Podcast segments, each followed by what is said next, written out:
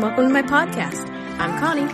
I'm a certified nutritionist and personal trainer, and I live on a small hobby farm.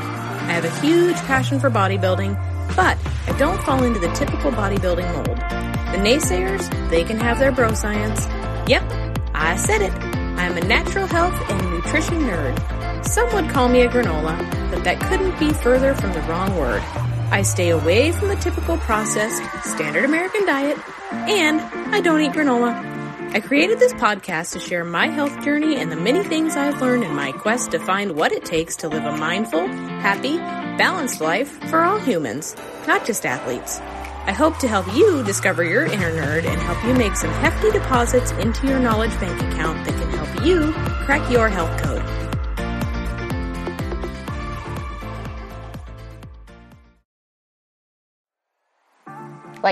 Because we look to all these external things to tell us if we're okay, and we completely neglect everything that's going on internally. We're like, oh, okay, what size are my pants? What did I eat? What does this person look like? How many, all external. And what I encourage people to do is ask yourself, does this feel good? Stop putting yourself into these boxes or clothes that don't fit anymore. Give yourself permission to be comfortable. Be comfortable. Hello, everybody, and welcome back to another episode. I'm so excited today to have Renae Saager on the podcast. That was her speaking right there. She has some amazing things to say, and I am just so excited to have her on.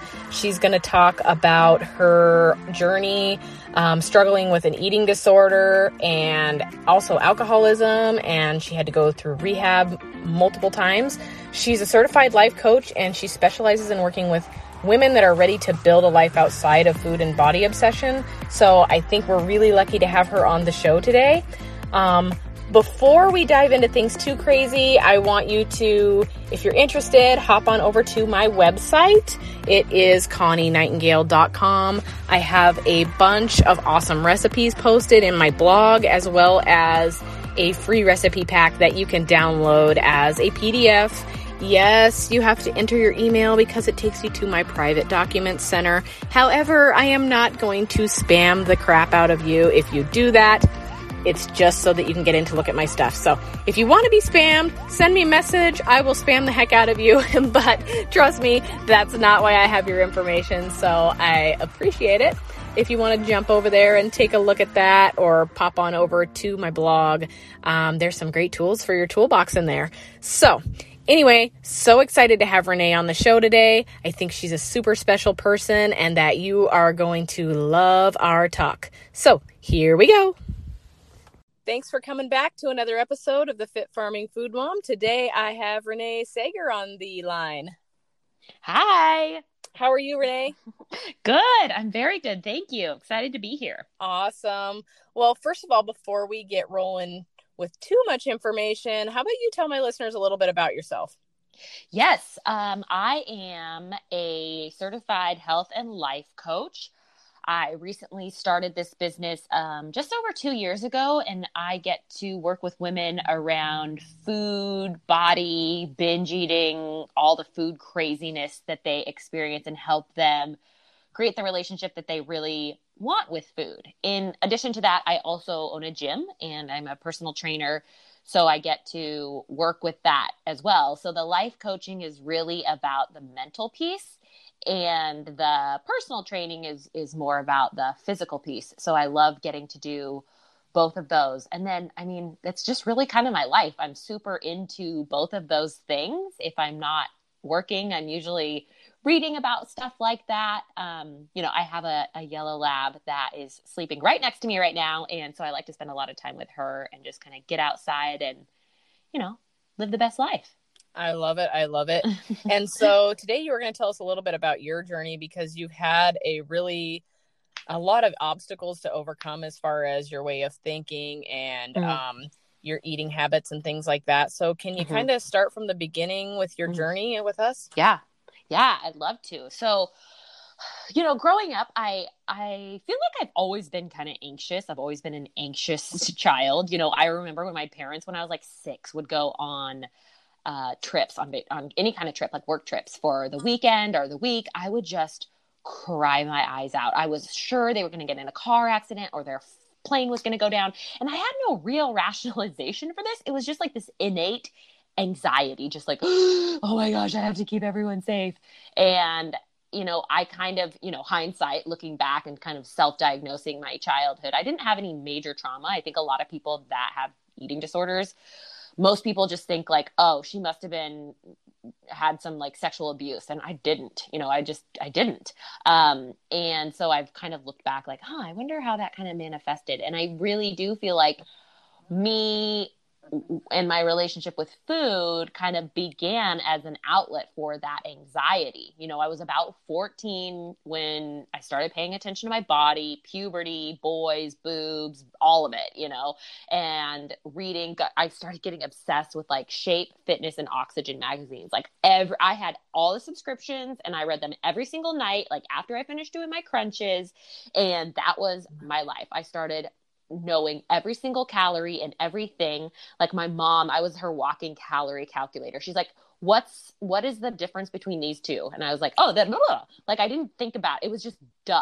You know, it was kind of something I had pride in for myself. And, you know, it started out just kind of fun and like that, like, oh, I'm just going to get fit. I'm just going to lose a little weight. I'm just going to quote unquote tone up. And so I started running and doing a little bit of just body weight stuff, but mainly running.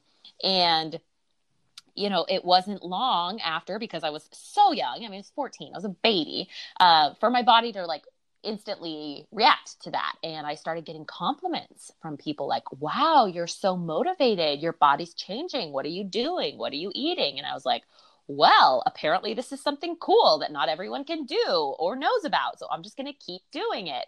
And that's kind of my like MO in life, which is annoying, but I've gotten better at balancing it, is that all or nothing. Like if a little is good, then let's go hard. Like a lot must be amazing. And so, you know, very quickly I went from just wanting to go for a run a few days a week during soccer practice to skipping lunch at school, lying about where I was to come home. We always had a gym in my basement. My dad's always been kind of a gym person.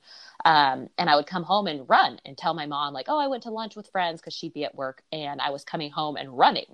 And I just like, it just morphed into this thing that was like fun and enjoyable in the beginning. And like, oh, look, my body's changing. This is great. I feel strong, to like, I have to do this. I have to count my calories. I have to know what is in my food. I cannot trust anyone else. I think everyone's against me. I have to run. I have to just like this, oh my God, the anxiety like quadrupled. And from there, I started binge eating because I was so restrictive with my food that, I mean, from my experience and the women that I work with, like you can only deprive yourself for so long. Like you're either going to die of anorexia or you're going to become a binge eater. At that point, those were kind of my two options. And I went into binge eating, and oh my God, that was just a whole nother can of worms, because I went from this like super structured, regimented person to someone that was so wildly out of control, like every night pummeling through boxes of Raisin Bran and nuts and turkey and tortillas and cookies and bread, just everything. And it wasn't long after that, my binges got so massive that I was Googling all the time, can I rip my stomach? Because I was just so full. Like I had to fall into bed in the fetal position. I was so full. And it wasn't long after that I started throwing up. I was then a bulimic. And for me, when I started throwing up, I was like, oh, shit just got real. Like this is real now, you know, before, because I feel like so much of society applauds the restrictive behaviors, applauds the hours of rigorous exercise. You know, that's not a problem. But once you step into this behavior, wait a second, not okay, you know? And so with that, you know, almost simultaneously, I kind of turned into an alcoholic. I was binging and restricting and running all over town, getting fast food, buying more food, replacing food, all of it, that I then started drinking. And I was like, oh my God, now this is the answer. You know, at first I thought exercise was the answer. Then I thought bulimia was the answer. And then I was like, oh, alcohol, like it quiets everything and makes me not want to eat. It quiets my head. I don't have any anxiety. This is it. But the thing with alcohol versus food is alcohol, it kills you much faster. Like, especially at the capacity that I was drinking. I think I started like drinking alcoholically at 17 or 18. And at age 20, I was diagnosed by a doctor as a late stage alcoholic, and I was developing cirrhosis of the liver. So I did not mess around. Like, again, go big, go home. And so, you know, through those years, times just were so out of control. I feel like out of control is the best way that I can explain it. And just, you know, as time went on and I got into my late or early 20s, I just kept thinking, like, what is wrong with me? You know, at 14, 15, 16, I was still a baby and in my parents' home and didn't even know. And then, you know, by the time I was 20, early 20s, I felt like, okay, I'm out on my own. I'm trying to be social. I'm trying to be normal. And I feel so broken. I feel so insane. Like, I really thought I needed a lobotomy because I couldn't not binge. Everything was just like, the best way I can explain it is like a little lizard in a desert, right? Like scurrying, like do, do, do, do, do. That's kind of how I felt all the time. Just again, that anxiety and feeling so out of control. And, you know, throughout my mid to late 20s, early 20s, I ended up going to rehab 3 times for my eating disorder and 3 times for my drinking. And thank God I eventually got sober. And that was easier because with the food stuff, you still have to do it, right? The alcohol was clean. It was just like, bam, I'm done. I have a sobriety date, you know, 7/25/09, no alcohol. It's very black and white. But with the food stuff, it's so not clear like that. And that took me a long time to really understand where my place was, because I had so much unlearning to do around food, because in my mind, a healthy diet, the way to eat was like weighed, portioned every day, you know, like the classic, as I said, I read Shape and Oxygen and Fitness for a decade. Like, that's it. Like, that was the only information I had, and reading, you know, anything in media is like promoting that. And so I just had this idea of what I should be eating, and yet I could never adhere to it. And then the second I like veered just slightly off my quote unquote meal plan, it was just binge city. And so I had a lot of unlearning to do about like, oh, this isn't the way I need to eat anymore. Like, this isn't working for me, and really understand what I needed to eat. And not only that, and this is where the life coaching part really comes in and benefited me hugely, is looking at why I'm doing it. You know, I tell everyone, I'm like, it's not about the food and it's not about your body. It's about why. It's about why you feel like what you're doing is wrong. It's about why you think you're not good enough in the size that you are. It's looking at that underlying stuff that with the food is like a Band-Aid, right? Or with manipulating your body is like a Band-Aid. It's like, oh, you know, and for me, so often it was wanting to be accepted.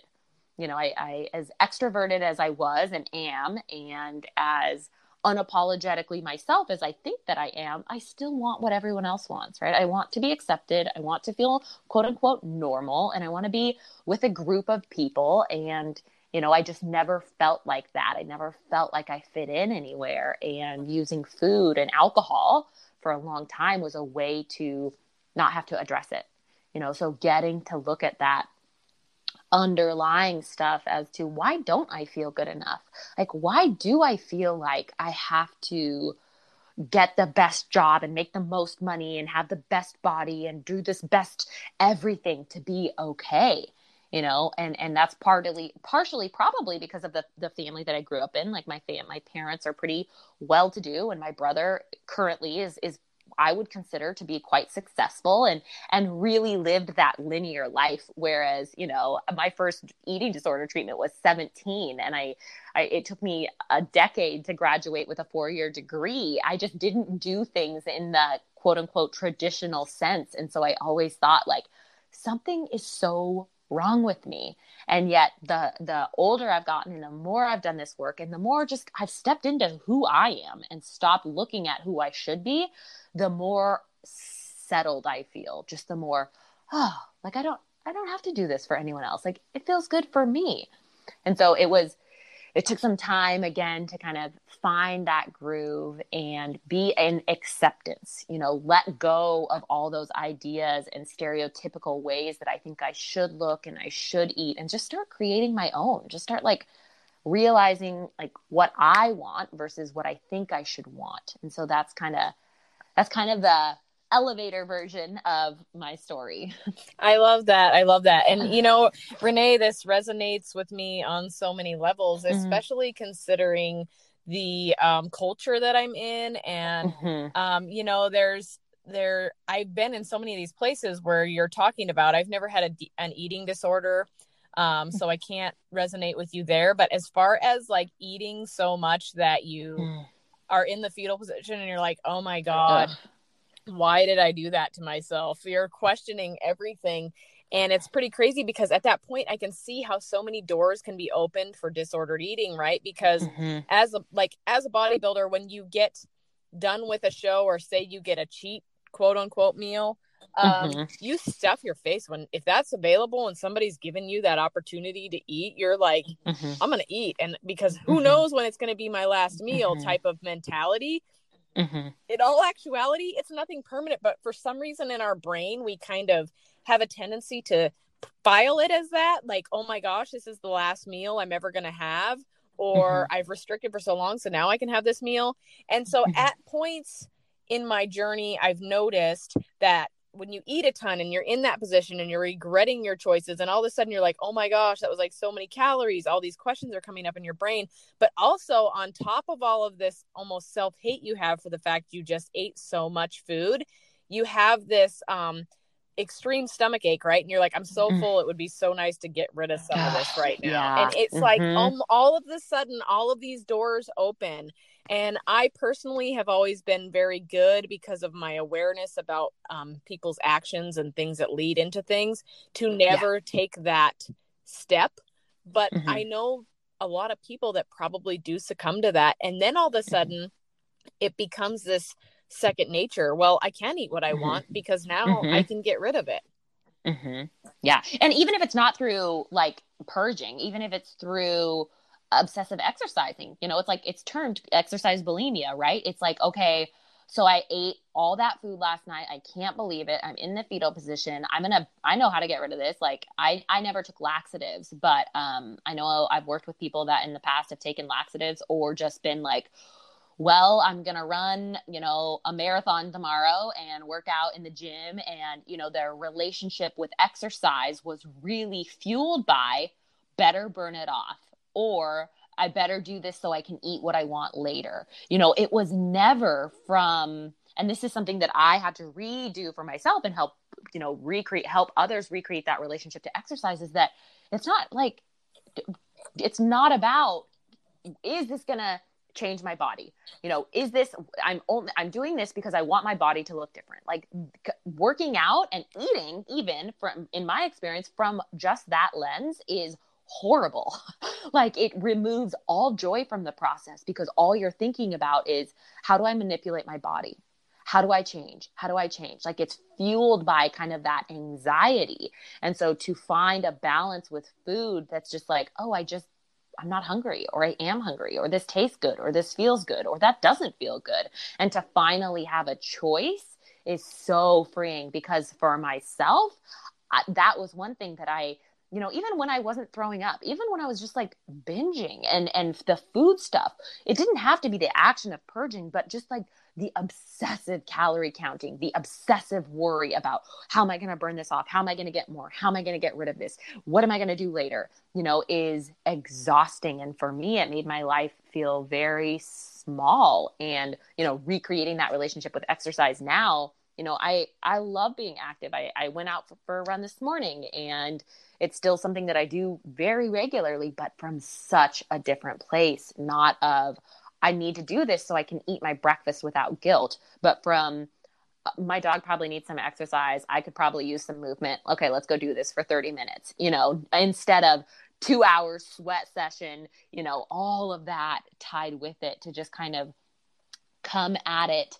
from a more balanced approach. And I just also want to say that, you know, I kind of, it's interesting for me to be talking to you because you're kind of, I mean, I find people like you to be kind of fascinating, to be honest, like people that don't slip into the full-on disordered eating thing. And that's why I don't preach having the answer for everyone, or, you know, that I think just any kind of fitness competition is horrible and, you know, whatever, because like, who am I to say? Everyone's so different. Like, I don't have the solution of eating. Like, I don't sell a plan or a program, like follow this and then you're going to be free. You know, it's for, I help that person create the relationship with food that they want, whether if it's bodybuilding, like, okay, cool. You know, you are the only one at the end of the day that gets to decide if this is or isn't working for you. You know, you're the only one that gets to decide.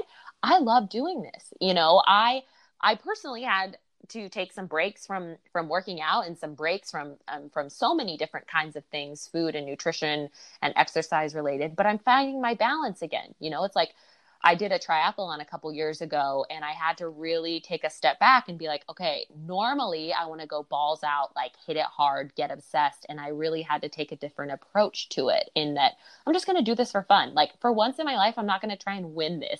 And that was very uncomfortable coming from someone with a rather competitive background. But again, like, I don't think anything is bad or worse or better. I think it's about helping you decide what feels good for you. You know, we can't judge a book by its cover. Like, you can never tell. So yeah, I just wanted to kind of add that. Well, and I love that you talk about all this, because I think you and I are kind of cut from the same mold. Mm. I think we all have different tendencies. Some people have tendencies to go big or go home, like you said, which can also be extremely deleterious to your process, right? Because then all of a sudden you're doing dumb things. I know myself, my coach would give me one thing and I would do double that. It was like always more is better, right? Yeah.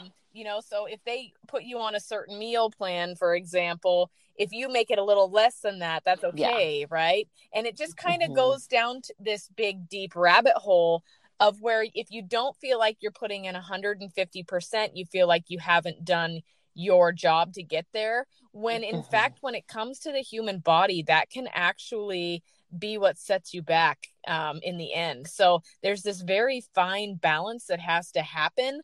And I think that's why you need people in your life that understand where you're coming from, and people that can say, okay, take a day off, you know, a coach or something like that.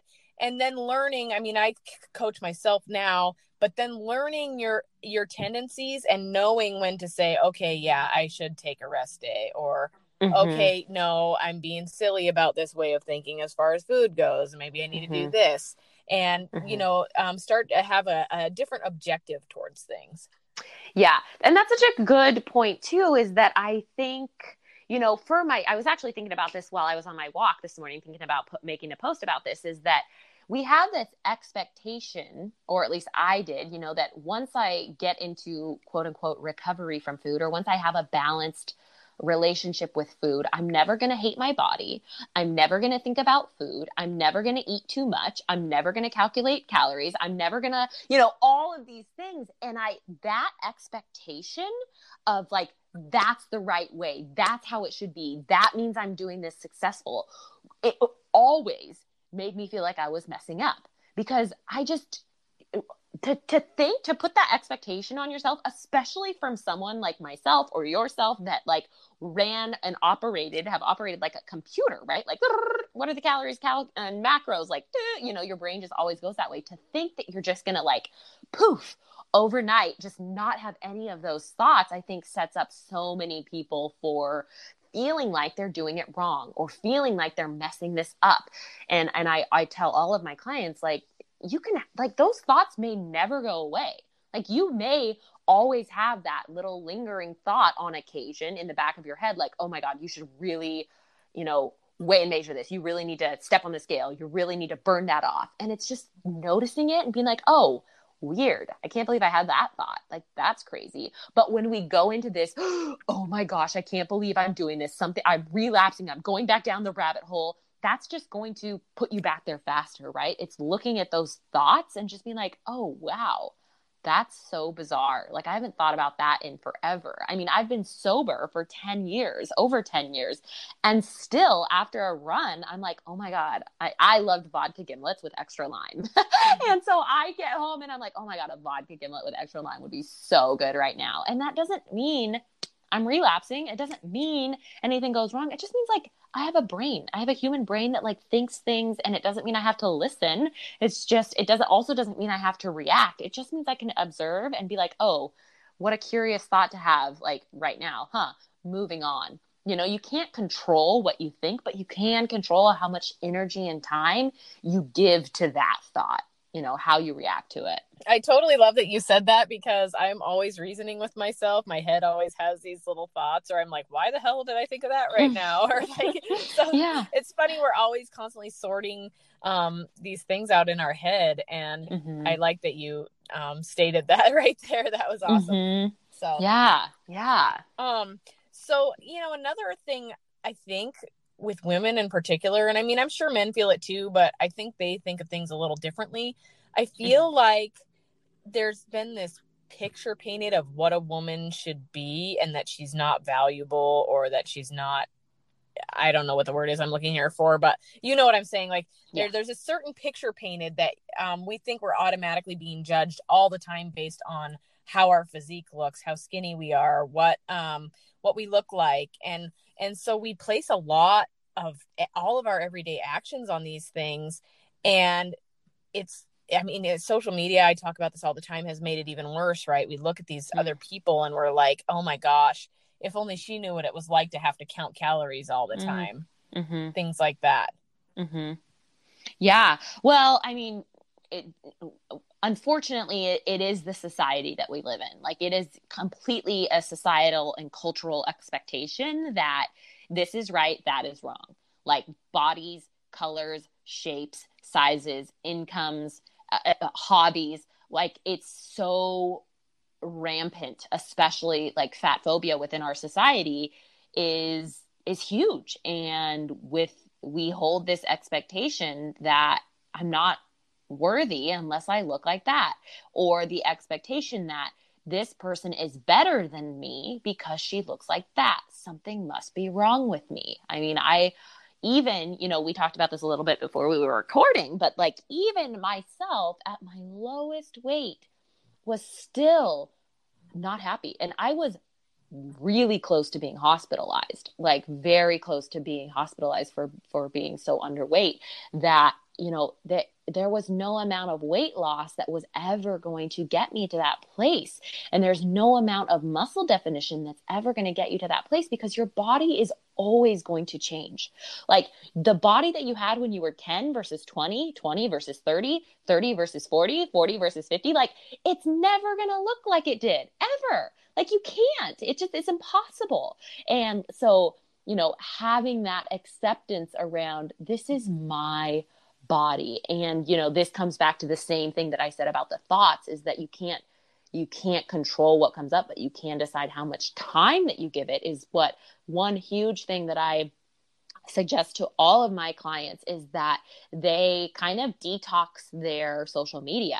And this is something that I did 2 or 3 years ago that's had a huge impact on my own body image and what I personally view as attractive, because, you know, 5 years ago, I had so many screenshots of CrossFitter women in my phone that I would take to trainers and I'd be like, make me look like her.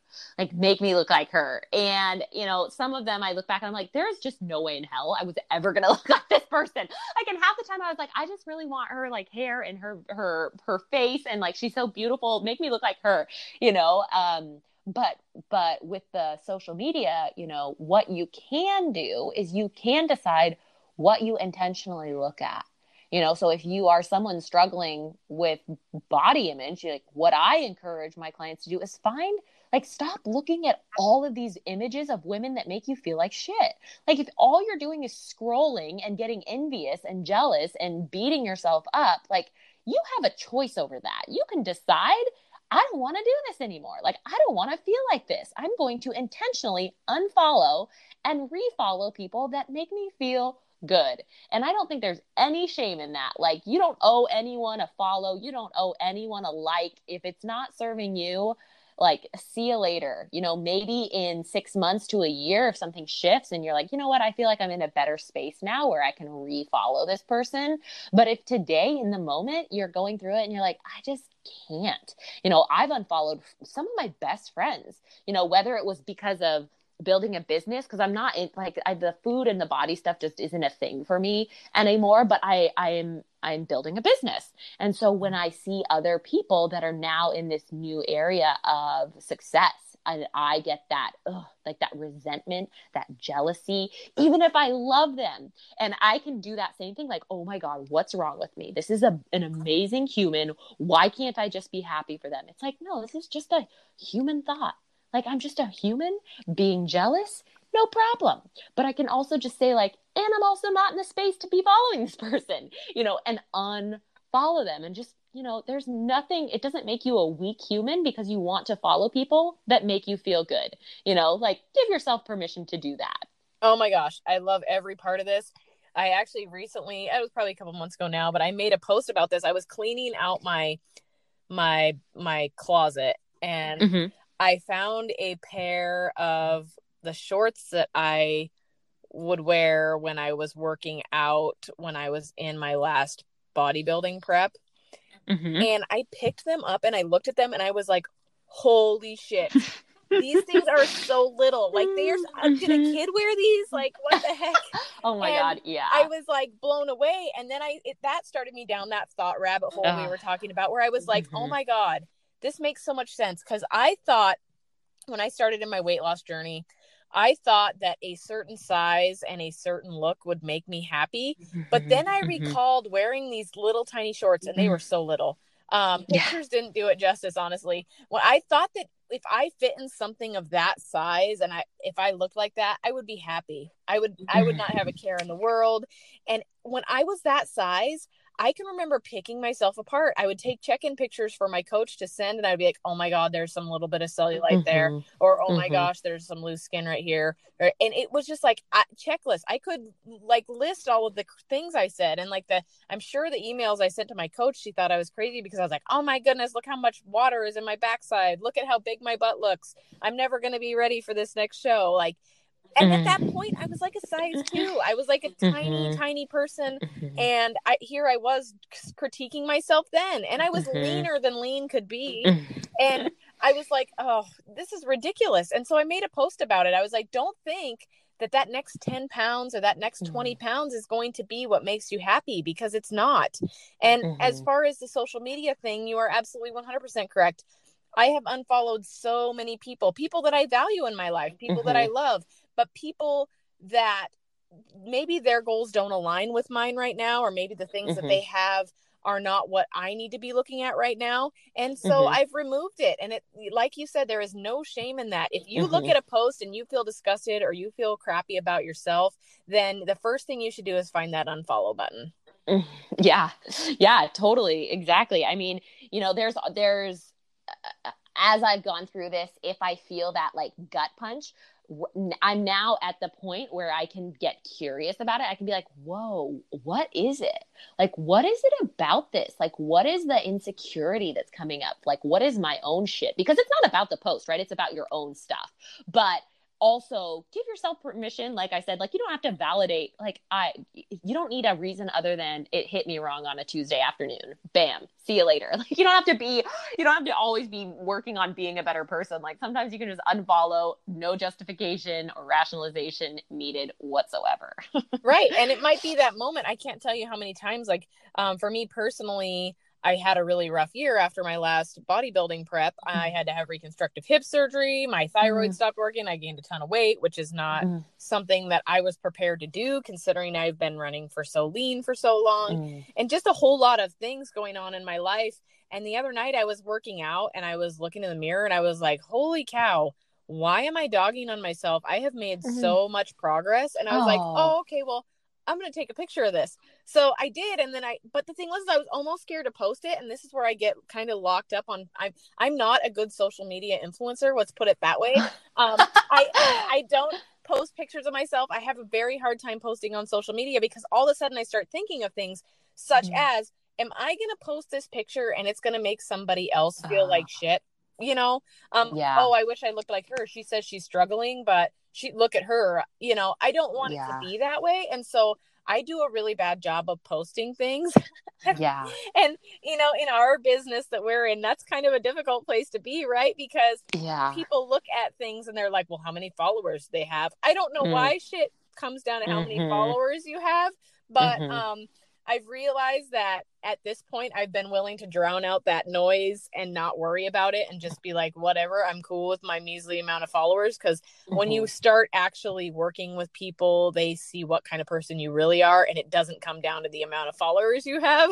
But I always have been afraid to post something about my own life because I don't want to be that person that makes somebody else feel guilty about the progress that they've been making. Oh my gosh. I relate to that so deeply. And I just also have to just say, you know, not that I'm offering you advice, but I'm going to offer you advice anyways. But like for anyone out there that's like, oh, you know, second guessing every post about worrying about making someone mad, let's just go ahead and assume you're going to piss some people off. Like, let's just go ahead and assume that if you're honest and authentic and your true self in this moment, people are going to be pissed. C'est la vie. Goodbye. Like, you're not on this planet to make sure everyone is okay, because you're on your own journey too. Like, you're figuring this out. Like, your approach to food and nutrition 3 years ago is going to be different today. And it's going to be different in another 3 years, you know, and give yourself that permission to just be on your own damn journey. Like, you're figuring it out as you go too. But like that, oh my gosh, what are they going to think? Oh, I'm going to post this, but are they going to interpret it as that? Like, all of that is just going to make you question who you are as a person. You know, it's really going in with, you know, some people are going to love this and some people are not. And the people that need to hear this today are going to get it. And the other people are going to unfollow me. And that's fine. That's their stuff.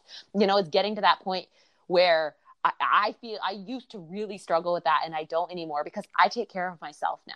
Like, if I don't want to follow someone, I'll unfollow them. And it doesn't mean they're stupid. It doesn't mean they're wrong. It doesn't mean anything about them. It just means I'm taking responsibility for it. I have nothing to do with them. It's my stuff and I don't want it, you know? And so really, I really have leaned into that with my posts too, because I post a ton, and I really, when I notice myself overthinking it, I really have to catch myself on that, because it's really people pleasing, right? Okay, how do I make sure all of the hundreds or thousands or however many followers you have, people see this, all like this message? And it's going to make you insane, because it's impossible. You know, the people that want to be around you and want what you have are going to follow you, and the other people are not. Like, again, it doesn't mean you're right and they're wrong, or you're wrong and they're right. It's just, that's who you are. That's your process and your journey. And that's something that I've been stepping into too, is that, you know, oh my gosh, the people in the anti-diet world are going to see this post and think I'm promoting dieting, and the people that I've worked with before, and, you know, and it's just like, oh my God, that's crazy making. So just kind of letting go of that expectation of myself and just being like, this is it. Like, I'm speaking from the heart. I'm coming from a good place. Like, I'm not coming from a place of trying to harm anyone. Like, this post is not trying to harm anyone. This is just what's up for me. Like, this is my truth. I love that so much. And I've said that in my own, I've said that to myself a million times, is you're doing things that are big, that you're trying to help other people with. Mm-hmm. And in that journey, there is nothing harmful about that. People may not agree with your views on things, but you just have to keep shining your light and being your genuine self and doing things to help others. And in the end, all of it will come out in the wash. Exactly. Totally. I agree. So yeah, you said something that really hit home to me on your Instagram, I think it was, it was, you were talking about a lot of people also that are like possibly more overweight that think that you don't understand what it's like though. And so we kind of talked about that a little bit before the show, because we all come from different walks and feelings and all sorts of things. And so, even like the super thin girls, like I said, like myself, I criticized myself when I was like super, super lean. And I think we all do it. It doesn't matter what size we are. How can we change our way of thinking with this? And how can we learn to love ourselves better and not pass judgment on ourselves all the time? Yeah, this is really the root of it, right? Like, this is the root of the food and body manipulation and disordered eating and all of it, is thinking that when I get there, it's going to be better. Like, if I get there, I'm going to be happier. And one of my favorite things, which was also a very sad thing, I was working with a client and she came on our call and she's like, well, I finally hit my goal weight and I realized that wasn't it. And I was like, she was devastated because she really thought that once she hit this number on the scale, I don't know, she was going to be like elevated into this other universe and she would never have another problem in her life. And she was like speechless, because she's like, I've been working on this for so long and I'm here and I'm miserable, and I was like, thank God. Now, it's not the weight. It's not the number on the scale. Thank God. Now you can do the real work, which is starting to see what really makes you happy, what really feels good, what really makes you strong, what makes you tick, because you're exactly right. Like, the body image is just, it's this external thing that we look to feel better internally. This is the same with dieting. It's like, okay, maybe if I just have someone tell me how many grams or ounces of this and that and the other, then I'll be able to live the life that I want, and all this stuff that we tell ourselves we're going to get once we follow the magic diet plan. And it's just not true. And so how do we develop this? And, first thing, again, social media detox, like, unfollow these triggering people, start seeing what like quote unquote real bodies look like. If everyone that you're looking at on your Instagram looks exactly the same, but also nothing like you, I mean, let's shake things up a bit. Let's look at what real bodies look like. Another thing that I've had clients do is, it's really common when we go into social settings anywhere, like at a party or even the grocery store, is we find typically like the thinnest or the most beautiful person in the room, the person that we'd like just would love to have her body. And then we find the fattest and we're like, thank God I don't look like her. I don't want it. That's like my biggest fear. And then we go to the thinnest and we're like, how do I look like her? Oh my God, I'm never going to be good enough. We go to these two extremes and we don't look at 95% of the room of women with bodies that look just like ours. Like, weird stuff here, saggy skin there, flat butts there, big shoulders here, like all of those things that we just don't see because we're just attracted to like what I don't want to be, what I do want to be. Obviously, there's nothing in between. So starting to open your eyes to this just like average person, this average thing. And I got to say, even saying that is like, I don't know if I want to say that, because average was my biggest fear. Like, being quote unquote average was my biggest fear in life. Like, having an average body, having an average relationship with food, just eating like a burger and not getting a salad made me feel weak and unimportant and not special. And I didn't want to let go of that. And yet now that I'm in a body that I would have deemed very unacceptable years prior, I feel so amazing, and it really is undoing your thinking. It's never about the food. I don't care what you eat. I don't care what your body looks like. You will not be satisfied until you start retraining your brain. You won't be able to eat in a way that feels good until you retrain your brain to unlearn a ton of stuff that you've learned and these expectations, and start tapping into what actually feels good to me. So many clients think like, oh, I could never, If I let go of the control, I'll never stop eating. If I let go, I'll never stop. And that's never happened because nobody feels good eating 2 pints of Ben & Jerry's a night and a sleeve of Oreos. You just don't. And so it's creating that trust with yourself. It's creating that, oh, I don't have to prove to anyone. Like, because we look to all these external things to tell us if we're okay, and we completely neglect everything that's going on internally. We're like, oh, okay, what size are my pants? What did I eat? What does this person look like? How many, all external. And what I encourage people to do is ask yourself, does this feel good? Right. Even with the clothes in the closet, like, does this shirt feel good anymore? If you would have put those shorts on, you would have been miserable if you even would have gotten them over your ass. It would have been a busted can of biscuits. Oh, yeah, you would have been miserable. And it's like, stop putting yourself into these boxes or clothes that don't fit anymore. Like, give yourself permission to be comfortable. Be comfortable. Oh my gosh.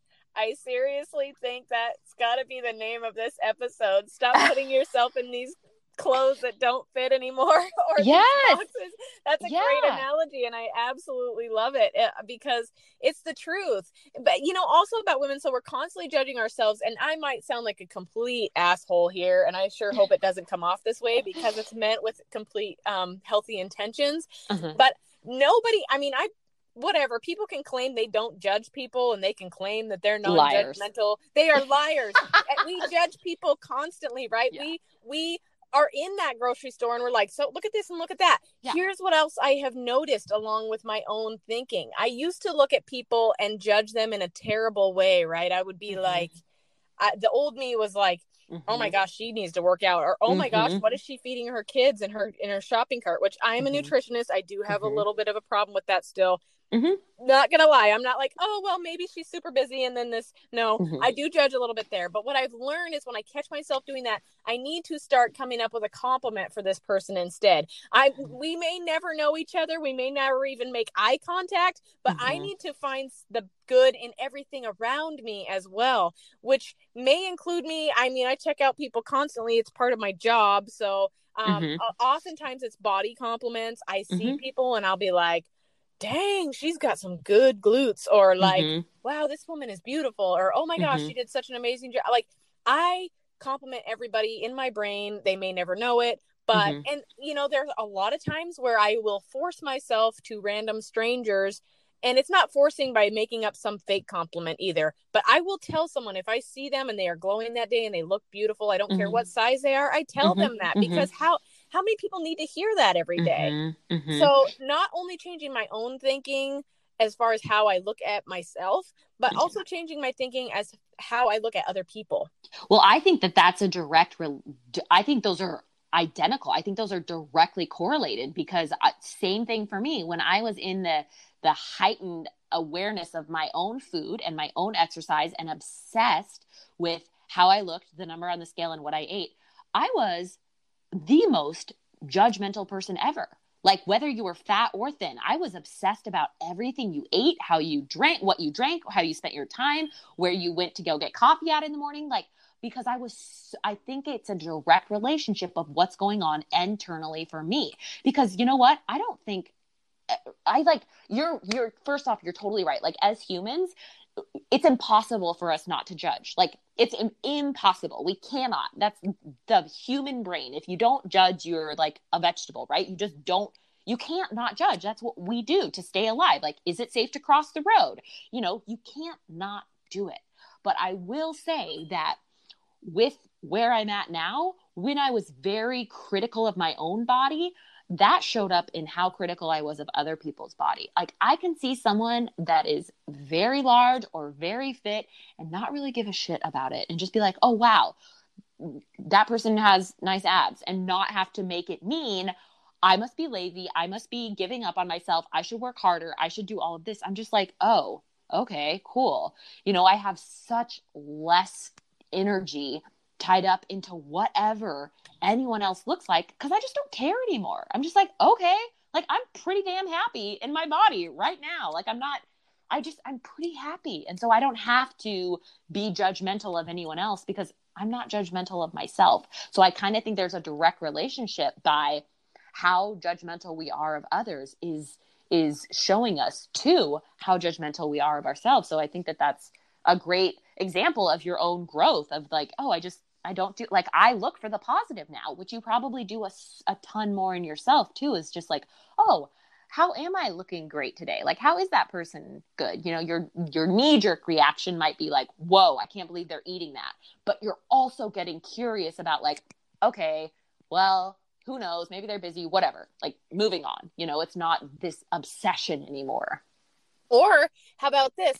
Maybe they don't know what they're feeding their kids. Maybe they don't have an understanding of it, because that's another huge thing. I've taken on a couple clients recently that they don't even know how to cook outside of a microwave. Yeah. Has nothing to do with the fact that they're intentionally trying to feed themselves improperly. They just don't know. And they think that if something says healthy on it, or if it's a healthy choice thing, they think that it's right, and they have no understanding. So this person that you're seeing, that you're placing judgment on, may have no freaking clue. Yeah. I think a lot of that comes back to like our socioeconomical status too. Like, you know, we look at all these people and we judge them, and it's like, well, you know, how were they raised? Were they raised only on TV dinners? And you're right. Like, do they have any idea how to make like what a quote unquote healthy choice or lean cuisine chicken teriyaki stir fry? Do they know how to make that?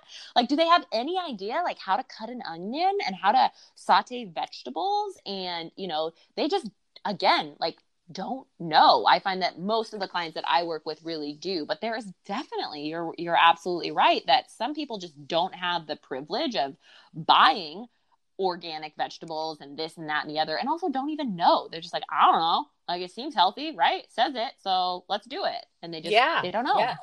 And that's a crazy thing. So, and it's funny you bring this up about cooking and things, and that we're talking about it, because in the last 2 weeks, I have had two clients. So I typically bring my clients to my home and I teach them how to cook their meals. Oh, fun. If they don't have an idea. It is really fun. But two of these clients that I had in the last 2 weeks, I think they're both in the same week. It was about 2 weeks ago. They didn't even know how to cut up vegetables. And I was blown away by that. They're like, well, how do you cut this? And I was like, well, I kind of rushed through it. I didn't think about it. I was like, well, just cut that into 1-inch pieces. And they're like, well, how? Like, and then they started cutting things into perfect 1-inch like pieces. And I was like, no, you don't have to get too crazy about this. We're just making this as easy as possible. Just chop it here and there. And that was as I am in my own journey as to learning how to do coaching well, I've learned so many tools for my toolkit, and there's another learning experience for myself. Sometimes you just have to take a different approach to teaching people how to do things, because they've probably more than likely never been exposed to that if they're struggling with it.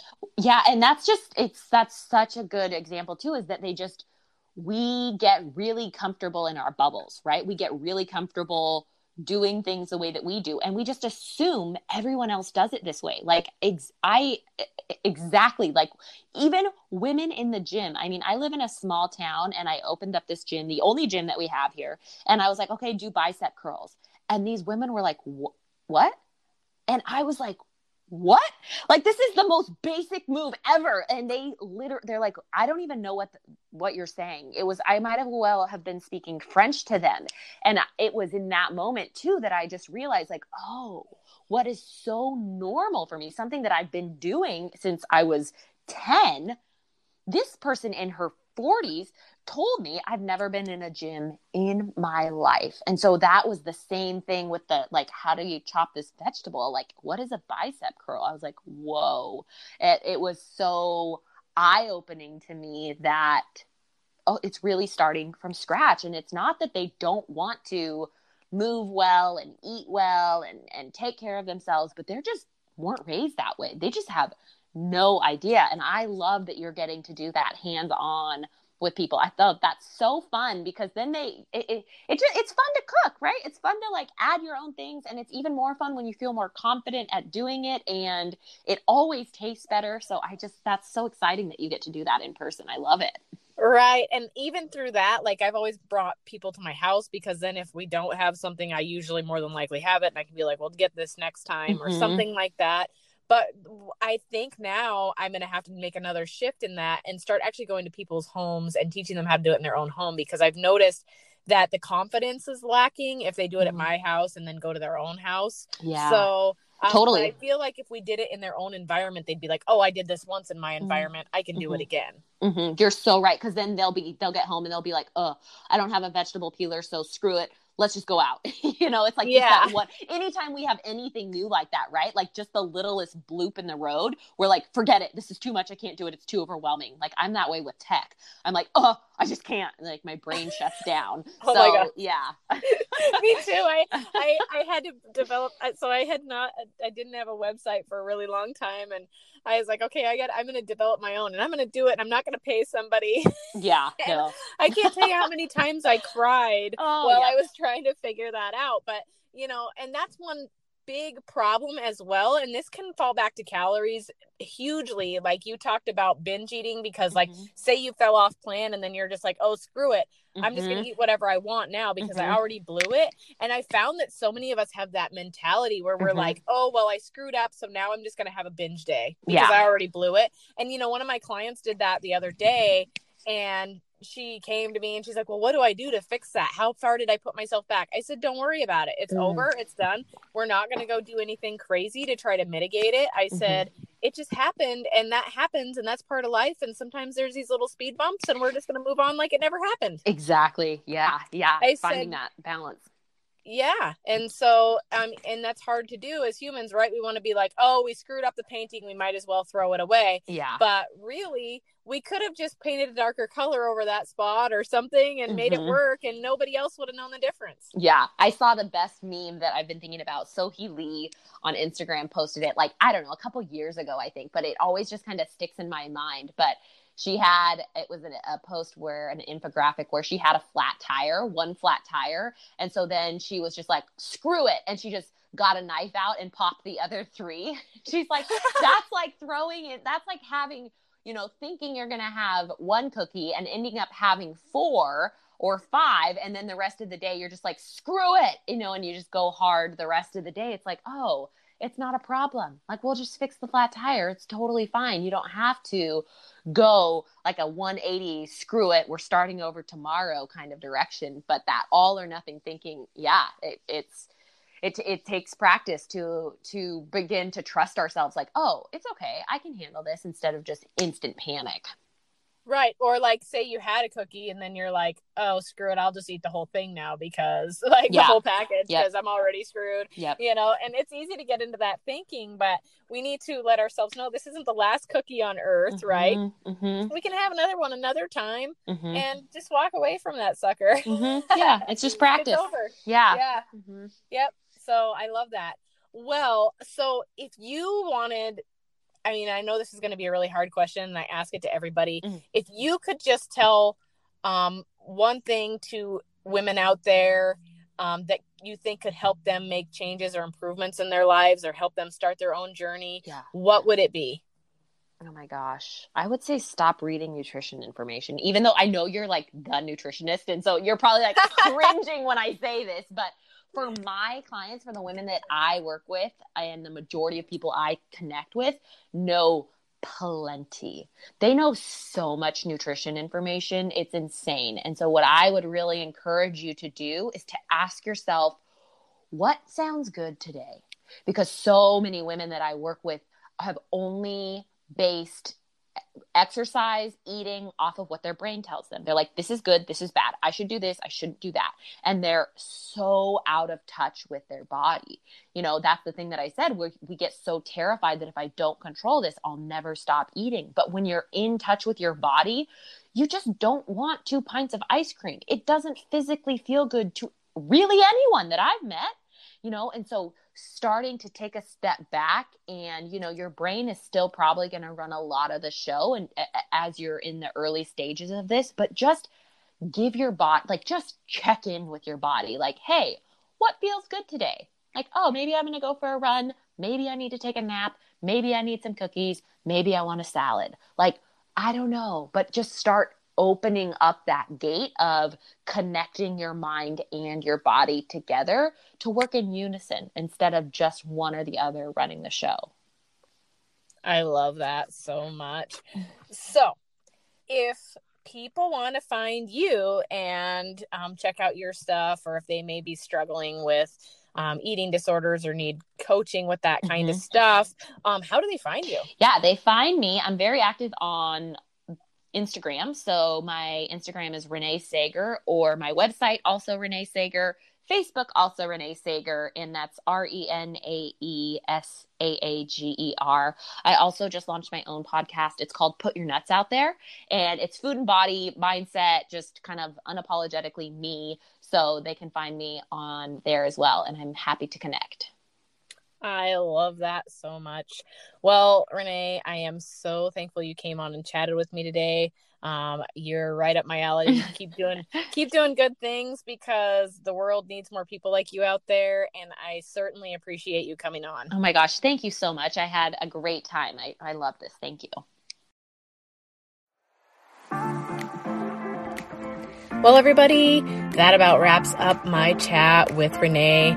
I am so fortunate she decided to come on today. I think she brought a lot of great information to the table, considering us women can be pretty darn judgmental of ourselves. And so I think that she was just a wonderful person to come on and talk about that.